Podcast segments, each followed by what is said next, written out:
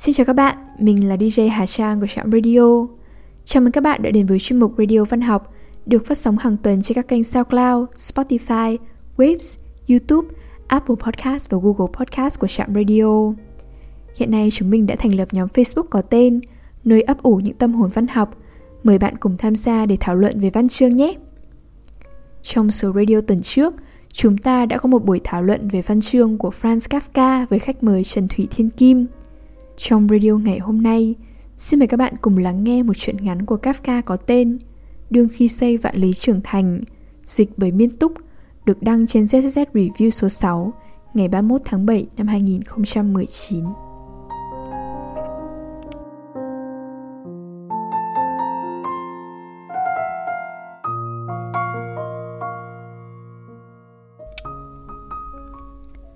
Đương khi xây vạn lý trường thành Vạn lý trường thành hoàn tất tại góc xa nhất về phương Bắc. Từ phía đông nam và tây nam Hai nhánh chia ra rồi gộp lại tại đây. Nguyên lý xây dựng từng phần này cũng được hai đại phu đoàn phía đông và tây áp dụng ở quy mô nhỏ hơn. Cách tiến hành như sau. Nhóm gồm 20 phu xây một đoạn thành dài khoảng 500 thước. Trong khi đó một nhóm tương tự sẽ xây một đoạn thành khác cũng dài y như thế để gộp với đoạn đầu tiên. Nhưng sau khi hai đoạn thành gộp lại ở vị trí 1.000 thước, việc xây dựng lại không được tiếp tục tiến hành từ vị trí này. Thay vào đó, hai nhóm phu xây lại chuyển đến tiếp tục xây ở một khu hoàn toàn khác. Theo lẽ tự nhiên, xây dựng kiểu này sẽ để lại nhiều khoảng trống rất lớn, chỉ có thể vá lại từ từ từng chút một. Một số đoạn thậm chí chỉ được vá sau khi có bố cáo thiên hạ rằng tường thành đã xây xong. Kỳ thực người ta còn kháo nhau rằng có những khoảng trống chưa bao giờ được vá.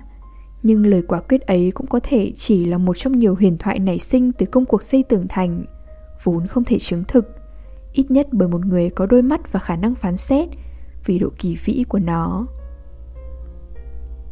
Thoạt nghĩ, người ta có thể thấy rằng xây tường thành liên tục hoặc ít nhất là liên tục trong hai nhánh chính sẽ thuận lợi hơn mọi bề.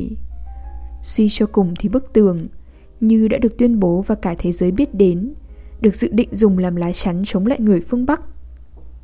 Nhưng tường thành chắn thế nào được nếu nó không có cấu trúc liên tục? Bức tường như thế không những không che chắn được gì mà còn là một mối nguy hiểm trực chờ. Những khối tường bị bỏ trơ trọi giữa vùng hoang mạc rất dễ bị dân du mục kéo đổ, nhất là những bộ lạc quan ngại trước công cuộc xây tường thành này. Họ đổi chỗ dựng lều nhanh đến bất ngờ, y như bầy châu chấu, và có lẽ còn có cái nhìn tổng quan về tiến độ tường thành hơn những người phu xê như chúng ta. Tuy nhiên, việc xây tường thành có lẽ sẽ không thể thực hiện bằng một cách nào khác. Để hiểu được điều này, chúng ta cần cân nhắc việc sau.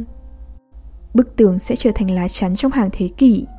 Theo đó, sự chăm chút chu đáo nhất cho công trình này, việc áp dụng những nguyên lý kiến trúc từ ngàn đời và của mọi dân tộc Tinh thần trách nhiệm không ngừng nghỉ của phu xây là những tiền đề không thể thiếu cho việc xây dựng.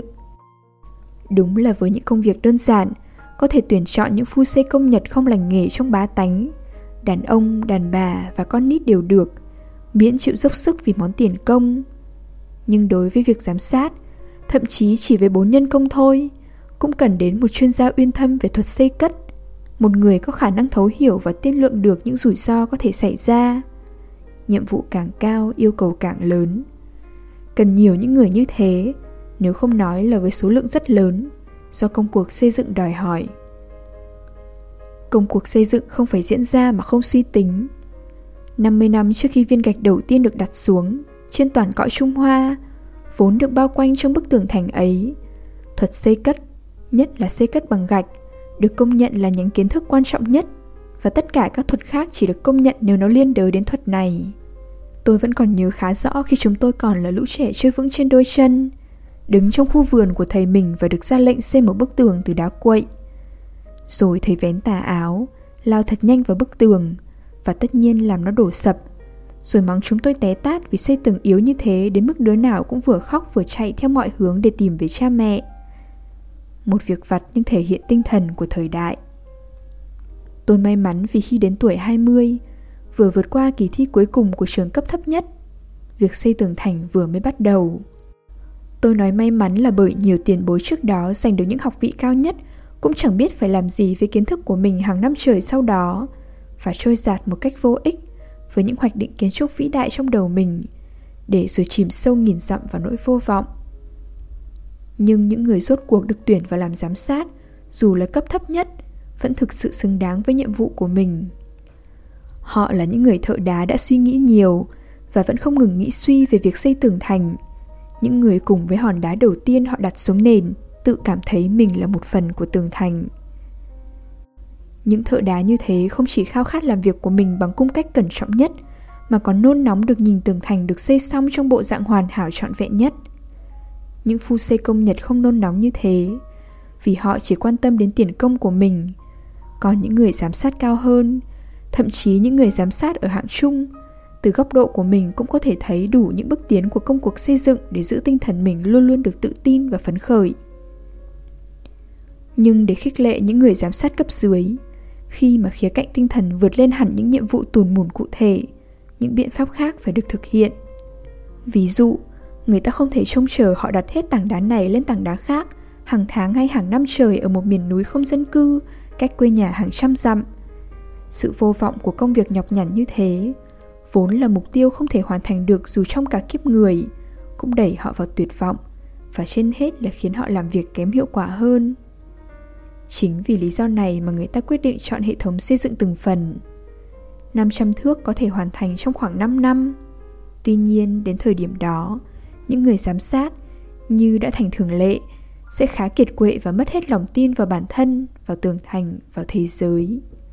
Theo đó, dù vẫn đang lâng lâng bởi cuộc ăn mừng đầy hoan hỉ, đánh dấu sự hoàn thành của hàng nghìn thước tường thành, họ bị đưa đi xa, thật xa, nhìn thấy trong chuyến hành trình những đoạn tường đã xây xong ở chỗ này hay chỗ nọ, đi qua những phố thị nơi những thượng quan sinh sống và được trao cho những huy hiệu danh dự, nghe tiếng reo hò của phu đoàn mới từ những miền sâu miền xa của đất nước, thấy rừng cây bị đốn hạ để phục vụ cho công cuộc xây tường thành, thấy núi non bị đẽo gọt thành đá tảng xây tường thành, nghe những bài kinh tụng thiêng liêng mà trong đó những người kính đạo cầu cho bức tường được hoàn thành.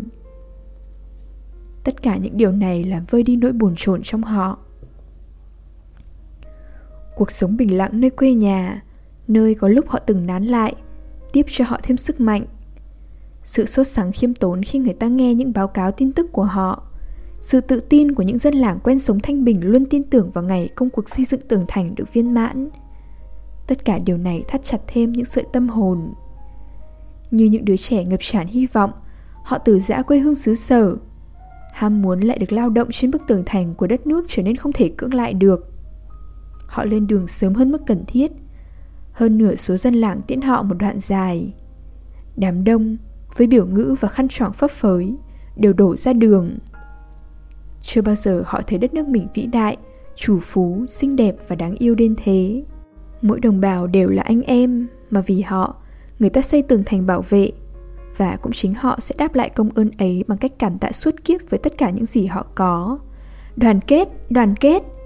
Vai kể vai, những vòng tròn gồm những anh em, một dòng máu không còn bị giới hạn trong vòng tuần hoàn nhỏ hẹp của một cơ thể, mà ngọt ngào cuộn trào và trở về suốt cõi Trung Hoa vô tận.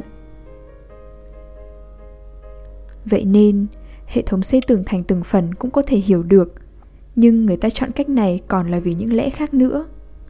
Chẳng có gì lạ khi tôi cứ vòng vo tam quốc với câu hỏi này lâu như thế. Dù thoạt nhìn có vẻ không quan trọng, đây lại là một trong những vấn đề then chốt nhất trong toàn bộ đại cuộc xây tường thành. Nếu tôi truyền đạt và khiến cho những quan điểm và cảm nhận trở nên dễ hiểu vào lúc ấy, tôi sẽ không đào đủ sâu vào câu hỏi này. Trước hết, cần phải nói rằng, vào thời đó, những thành tựu đạt được không thua kém gì công trình tháp Babel, nhưng do Thánh Thần thuận ý, hay ít nhất cũng là theo tính toán của con người, chúng lại khác ra công trình này. Tôi nói điều này là bởi trong những ngày đầu xây cất, có học giả nọ viết một quyển sách mà trong đó, ông đã làm phép so sánh một cách triệt để. Trong sách, ông cố gắng chứng minh tháp Babel không đạt được mục tiêu của nó, không phải bởi lý do thường được người ta nhắc đến, hay ít nhất là trong những lý do chúng ta đã biết, lý do quan trọng nhất vẫn chưa được tìm ra. Bằng chứng của ông không chỉ được trích lục từ sách vở, tấu sớ, ông còn điều tra trên thực địa và đã khám phá ra rằng tòa tháp không thành và sẽ sụp đổ là do phần nền yếu kém. Về mặt này thì dẫu sao đi nữa, thời đại của chúng ta cũng vượt trội hơn hẳn thời xa xưa ấy. Hầu như mỗi người có học thức trong thời đại chúng ta đều là một thợ đá chuyên nghiệp và tái đắp nền thì không thể nào có sai sót được. Tuy nhiên, đó không phải là điều mà học giả muốn chứng minh, bởi chính ông cho rằng chỉ riêng vạn lý trưởng thành, lần đầu tiên trong lịch sử nhân loại, cũng sẽ làm phần nền vững chãi cho một tòa tháp Babel mới. Tiên thành hậu tháp. Lúc ấy, hầu như ai cũng có trong tay quyển sách ấy. Nhưng tôi phải thừa nhận rằng, ngay đến tận bây giờ, tôi vẫn không sao hiểu được ông ta hình dung về tòa tháp ấy ra sao. Làm sao một bức tường thành, thậm chí còn chưa giáp một vòng tròn, mà chỉ vỏn vẹn một phần tư hay một nửa vòng tròn, lại có thể làm nền cho một tòa tháp được. Rõ ràng chuyện ấy chỉ được hàm ý về mặt tinh thần thôi. Nhưng nếu như thế thì làm sao phải xây một tường thành thật sự, rốt cuộc cũng là một thứ hữu hình, là kết quả làm lụng cả đời của hàng trăm ngàn người. Tại sao trong sơ đồ của tòa tháp mà người ta phải thừa nhận rằng có phần mơ hồ, lại có những phác thảo và đề xuất chi tiết nhằm huy động nhiều sức người cho một công trình mới mẻ và kỳ vĩ như thế? Thời ấy, người ta có thể nghĩ ra những ý tưởng điên rồ. Cuốn sách của vị học giả kia chỉ là một ví dụ. Có lẽ là vì có quá nhiều người muốn cùng chung tay vì một mục đích duy nhất. Bản chất con người, thuần dễ thay đổi, không ổn định tự cát bụi, không chấp nhận bị kìm hãm. Nếu bản chất ấy giam cầm chính mình, sớm muộn gì nó cũng sẽ điên cuồng xé toạc những tường chắn, những xiềng xích ấy, thậm chí cả bản thân nó. Có thể những điều trên, dẫu đặt ra bao điều bất lợi cho công cuộc xây tường thành, đã được những vị thượng quan cân nhắc khi đi đến quyết định chọn hình thức xây tường thành theo từng phần.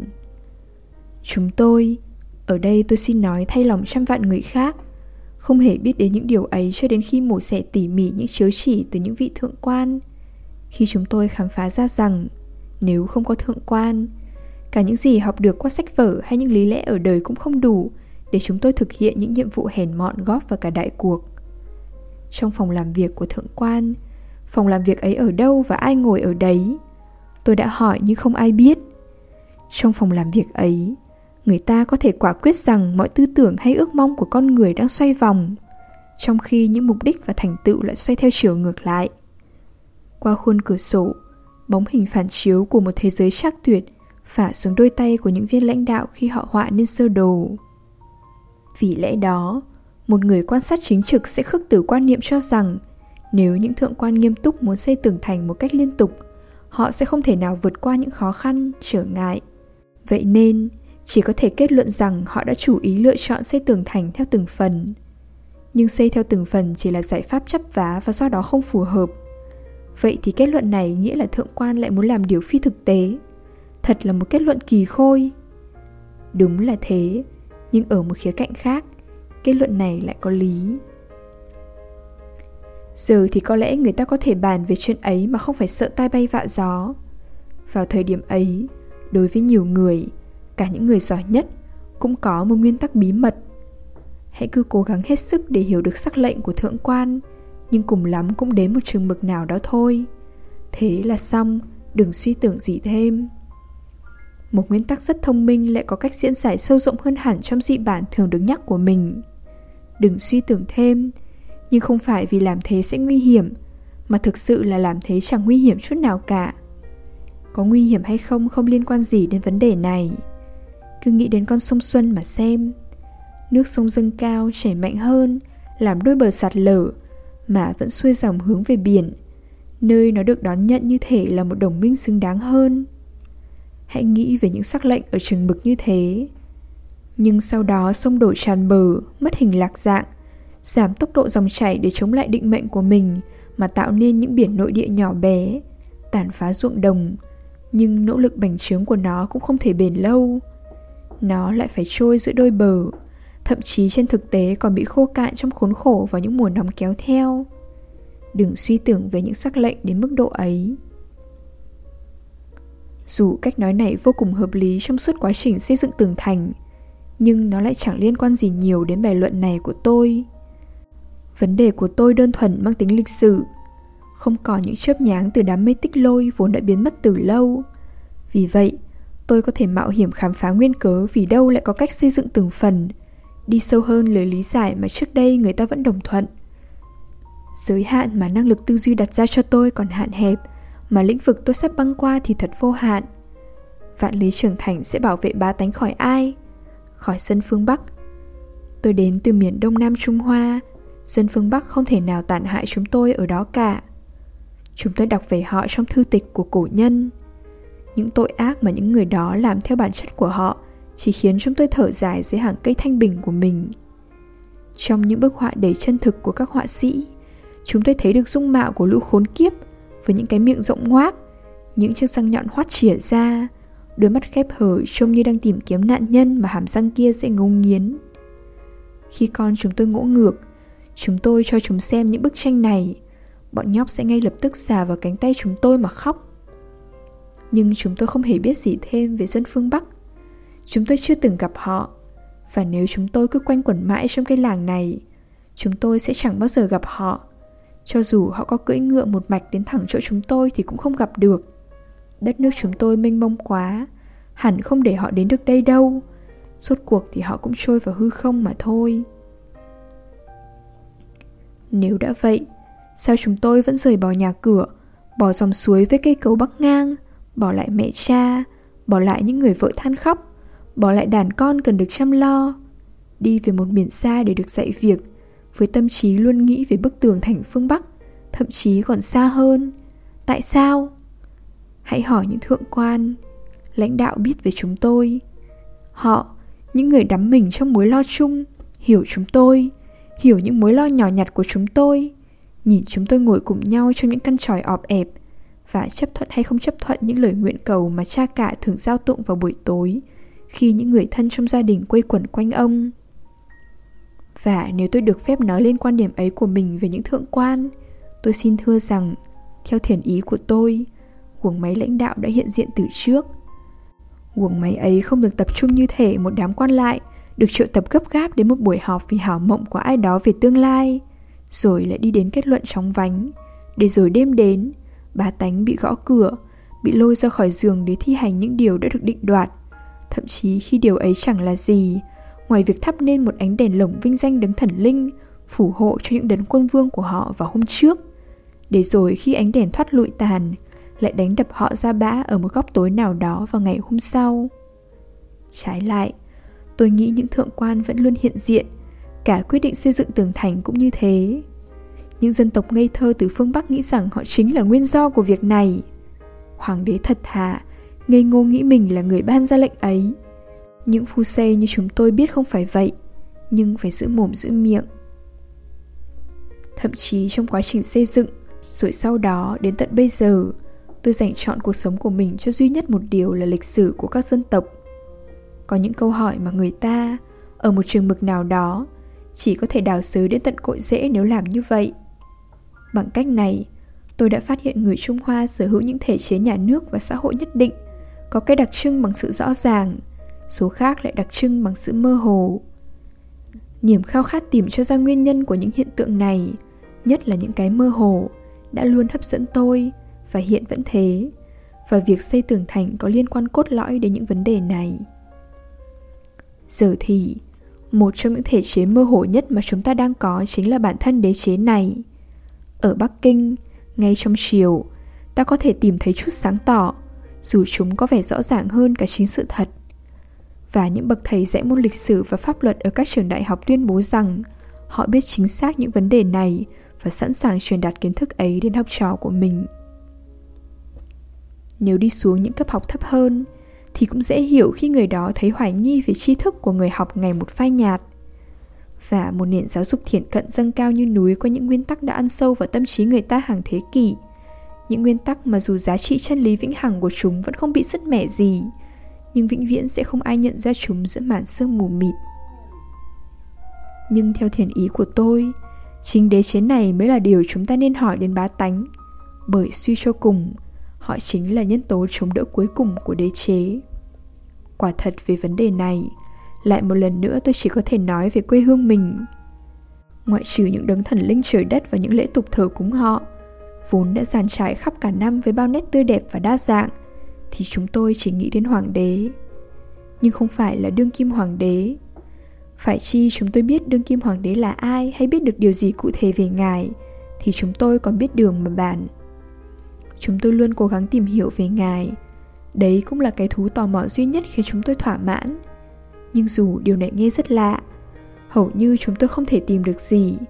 Ngay cả từ dân hành hương, những người đã đi qua nhiều biển đất nước, từ làng gần đến bản xa, hay từ những người thủy thủ, dù họ không chỉ chèo thuyền trên những con suối nhỏ của chúng tôi, mà cả trên nhiều con sông thiêng khác.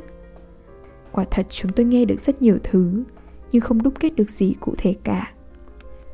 Đất chúng tôi mênh mông quá, đến mức không một câu chuyện cổ tích nào có thể chống chọi lại sự rộng lớn ấy. Trời cũng khó lòng bao quát hết được, và Bắc Kinh cũng chỉ là một cái chấm trong đó. Hoàng cung thậm chí còn nhỏ hơn cả một cái chấm.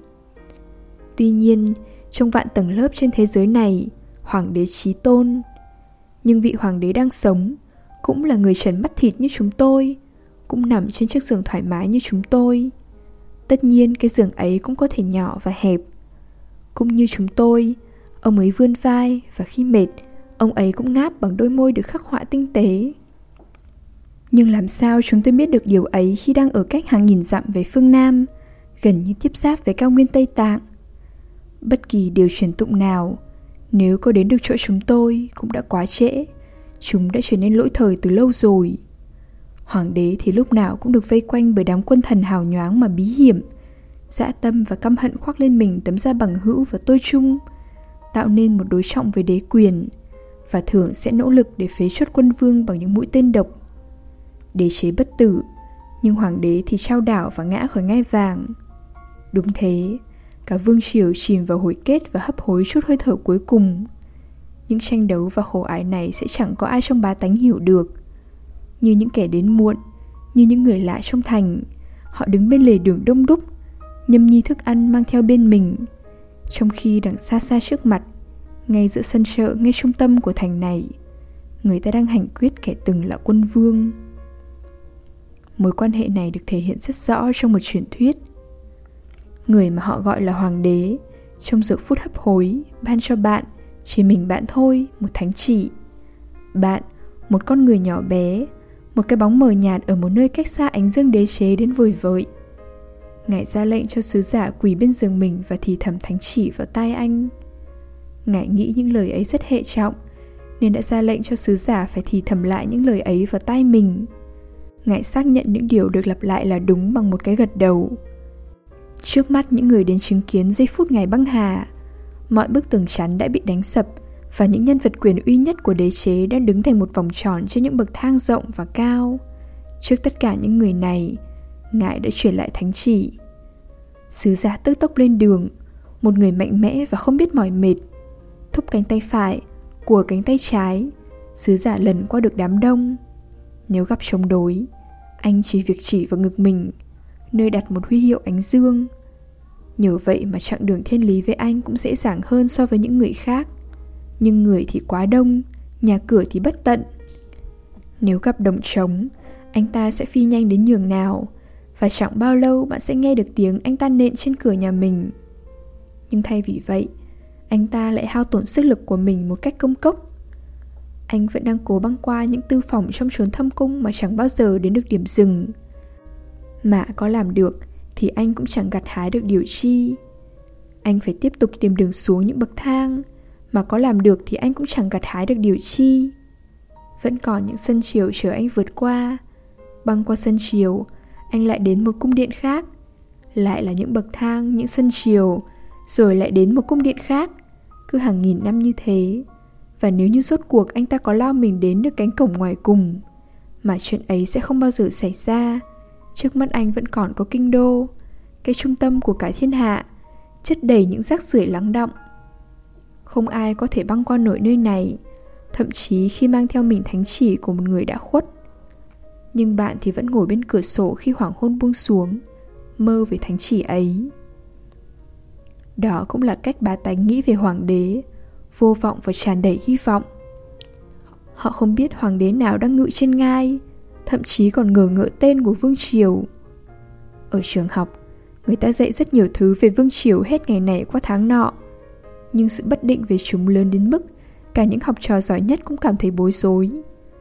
Ở những ngôi làng của chúng tôi, Những hoàng đế đã băng hà từ lâu lại được đặt lên ngai vàng Những hoàng đế vốn chỉ có trong thơ ca cách đây không lâu lại vừa truyền bố cáo Được các thầy tu đọc rõng rạc trước gian thờ Những trận chiến từ cổ xưa xa xôi nhất Nay vừa được châm ngòi, Với gương mặt người người của người hàng xóm đang xông vào nhà để báo tin chiến trận cho bạn. Những phi tần được cưng chiều trên gối lụa chăn nhung, Bị triều thần làm cho xa đọa khỏi lễ nghi cao quý. Lòng tham ngày thêm mãnh liệt Dục cuồng ngày một quá độ, Sẽ còn làm những chuyện tàn ác hết lần này đến lần khác. Họ càng bị vùi chôn trong quá khứ bao lâu, Thì những sắc màu ấy càng tỏa sáng khủng khiếp bấy nhiêu. Cả làng chúng tôi đã thét lên thống thiết nhường nào. Khi nghe được chuyện một hoàng hậu cách đây hàng nghìn năm từng uống ực máu chồng mình. Và đó là cách dân làng chúng tôi nhìn nhận những hoàng đế đã băng hà, Nhưng lại nhầm lẫn quân vương hiện tại với những đấng đã khuất. Nếu có một lần, chỉ một lần nào đó trong đời người, có một vị đại thần, trong chuyến thị sát đến các châu quận, tình cờ ghé qua làng của chúng tôi, nhân danh triều đình truyền lại một báo cáo nào đó kiểm kê danh sách các loại thuế má, kiểm tra lũ học trò, chất vấn những thầy tu về những gì chúng tôi đã làm vào đời sống của chúng tôi. Trước khi bước lên kiệu, viên đại thần đó tóm gọn lại đánh giá của mình trong một bài báo cáo dài ngoằng trước đông đảo dân làng. Đến lúc ấy, Mặt ai cũng nở một nụ cười, Mọi người bí mật nhìn nhau, Rồi bắt đám con nít cúi người, Cốt không để cho viên đại thần thấy mặt họ.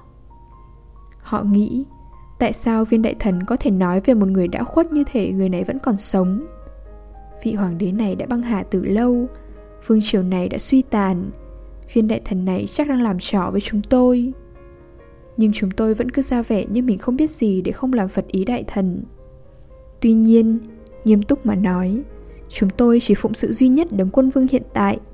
Làm trái tức là mang trọng tội. Phía sau chiếc kiệu của vị đại thần đang rời đi thật nhanh, một người nào đó hoặc một thứ gì đó ngẫu nhiên được chọn làm quân vương của dân làng. Bất ngờ trồi lên từ một chiếc bình đã vỡ nát thành tro bụi. Tương tự, như một thông lệ, bà tánh chúng tôi không bị tác động gì từ các cuộc cách mạng chính trị hay những cuộc chiến tranh đương đại. Tôi nhớ lại một chuyện lúc mình còn trẻ. Tại một châu tuy lân cận nhưng xa xôi khởi nghĩa nổ ra. Tôi còn chẳng nhớ nguyên nhân từ đâu mà khởi nghĩa hơn nữa, điều ấy cũng chẳng quan trọng. Ở châu ấy, hàng ngày, người ta đều có cớ để nổi dậy. Bọn họ thật là những người cuồng nhiệt. Vào dạo nọ, một gã ăn xin đi qua châu ấy mang chuyển đơn của phe khởi nghĩa đến nhà cha tôi. Hôm ấy là ngày nghỉ. Phòng khách nhà chúng tôi toàn là khách khứa. Vị thầy tu ngồi ở giữa và nghiền ngẫm chuyển đơn. Đột nhiên mọi người phá lên cười. Chuyển đơn bị xé thành từng mảnh vụn một cách vô cùng khó hiểu Gã ăn xin được tưởng thưởng hậu hĩnh Nhưng lại bị đánh đuổi ra khỏi nhà Khách khứa giải tán để tiếp tục tận hưởng một ngày thật tươi đẹp của mình Tại sao? Thứ phương ngữ của châu lân cận có những khác biệt cơ bản so với phương ngữ của chúng tôi sự khác biệt này thể hiện ở một số dạng thức nhất định trong ngôn ngữ viết, với các ký tự mà đối với chúng tôi là rất cổ xưa. Vị thầy tu đọc chưa hết hai trang thì chúng tôi đã đi đến kết luận.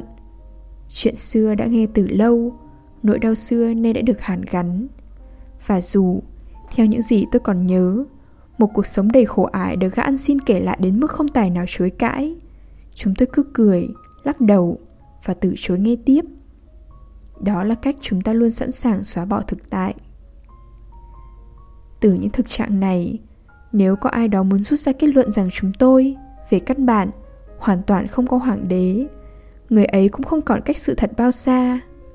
Tôi cần phải lặp đi lặp lại điều này. Có lẽ không ai trung thành với hoàng đế hơn dân phương nam chúng tôi, nhưng hoàng đế cũng không hưởng chút lợi gì từ lòng tôi chung của chúng tôi cả. Đúng là trên đường ra khỏi làng, chúng tôi có một cây cột, trên đó có một con rồng đang chiếm trệ mà theo như những gì người ta có thể nhớ được con rồng ấy thở ra làn hơi đỏ sực hướng thẳng về bắc kinh với lòng tôn kính. Nhưng đối với người trong làng, bắc kinh còn xa lạ hơn cả thế giới khác. Liệu thực sự có ngôi làng nào mà ở đó nhà cửa san sát nhau, bao quanh ruộng đồng, vượt khỏi những gì chúng ta có thể thấy từ đỉnh đồi, với những con người, vai kể vai, đứng giữa những căn nhà hết ngày lại đêm? Thay vì tưởng tượng ra một nơi như thế sẽ dễ dàng hơn cho chúng tôi khi tin rằng Bắc Kinh và Hoàng đế là một thứ gì đó như mây, êm đềm trôi dưới mặt trời cùng tuế nguyệt. Hệ quả của những ý kiến như thế là một cuộc sống khá tự do và không bị gò bó. Dù không có ý gì là sức sược, quả thật tôi chưa từng bắt gặp được ai trong suốt hành trình của mình có phẩm hạnh thuần khiết như dân làng của tôi. Nhưng đó lại là một cuộc sống không bị đặt dưới luật lệ đương thời, mà chỉ sống theo những lời gian dạy từ đời xưa truyền lại. Tôi không ủng hộ chuyện đánh đồng và cũng không khẳng định rằng những điều như thế đều diễn ra ở 10.000 ngôi làng trong châu của tôi, hay thậm chí trong 500 châu quận của đất nước Trung Hoa. Nhưng theo nhiều thư tịch về chủ đề này mà tôi từng đọc được, cũng như sơ bộ những gì tôi mục kích, nhất là từ khi có công cuộc xây dựng tường thành, với nhu cầu nhân lực to lớn, trao cho một con người đa cảm cơ hội kinh qua hồn cội của mọi châu quận. Hẳn tôi có thể thành thật khẳng định, lòng tôn kính hoàng đế vẫn luôn là nét cơ bản trong khắp bá tánh, cũng y như ở làng chúng tôi. Tuy nhiên, giờ tôi không hề có mong muốn coi thái độ ấy như một đức tính tốt. Quả thật, triều đình mới là nơi chịu trách nhiệm cốt lõi về việc này. Triều đình của đế chế cổ xưa nhất dành cho đến nay đã không thể phát triển, hay đã phớt lờ chuyện phát triển. Thể chế của đế chế sao cho rõ ràng để nó có thể phát huy hiệu quả ngay lập tức và liên tục đến tận những tiền tuyến xa xăm của đế chế. Nhưng mặt khác, vẫn còn điểm yếu nằm ở lòng tin và sức tưởng tượng của con người, khiến họ không thể kéo cả đế chế ra khỏi trạng thái trì trệ ở Bắc Kinh, cũng như khiến nó trở thành một phần quan trọng và hiện hữu trong tim những người vốn không cầu mong gì hơn ngoài việc được cảm nhận cái chạm đó để rồi chết đi. Thái độ này không thể nào thành một đức tính tốt. Đáng nói hơn cả, có lẽ điểm yếu này chính là một trong những cách quan trọng nhất để thu bá tánh chúng tôi về một mối. Thật vậy, nếu có ai đó dám diễn đạt theo hướng này, thì đó chính là cái nền mà chúng tôi đang sống ở trên đó. Mổ xẻ vì sao chúng tôi lại có điểm yếu này, không chỉ làm thâm tâm chúng tôi bất an, mà còn tệ hơn, làm đôi chân chúng tôi run rẩy. Vì lẽ đó mà tôi không muốn đào sâu hơn những vấn đề này trong thời điểm hiện tại.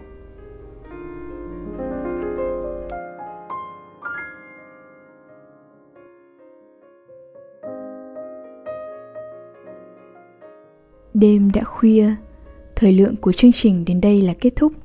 Xin chân thành cảm ơn các bạn thính giả đã chú ý lắng nghe. Chúc các bạn một đêm ngon giấc.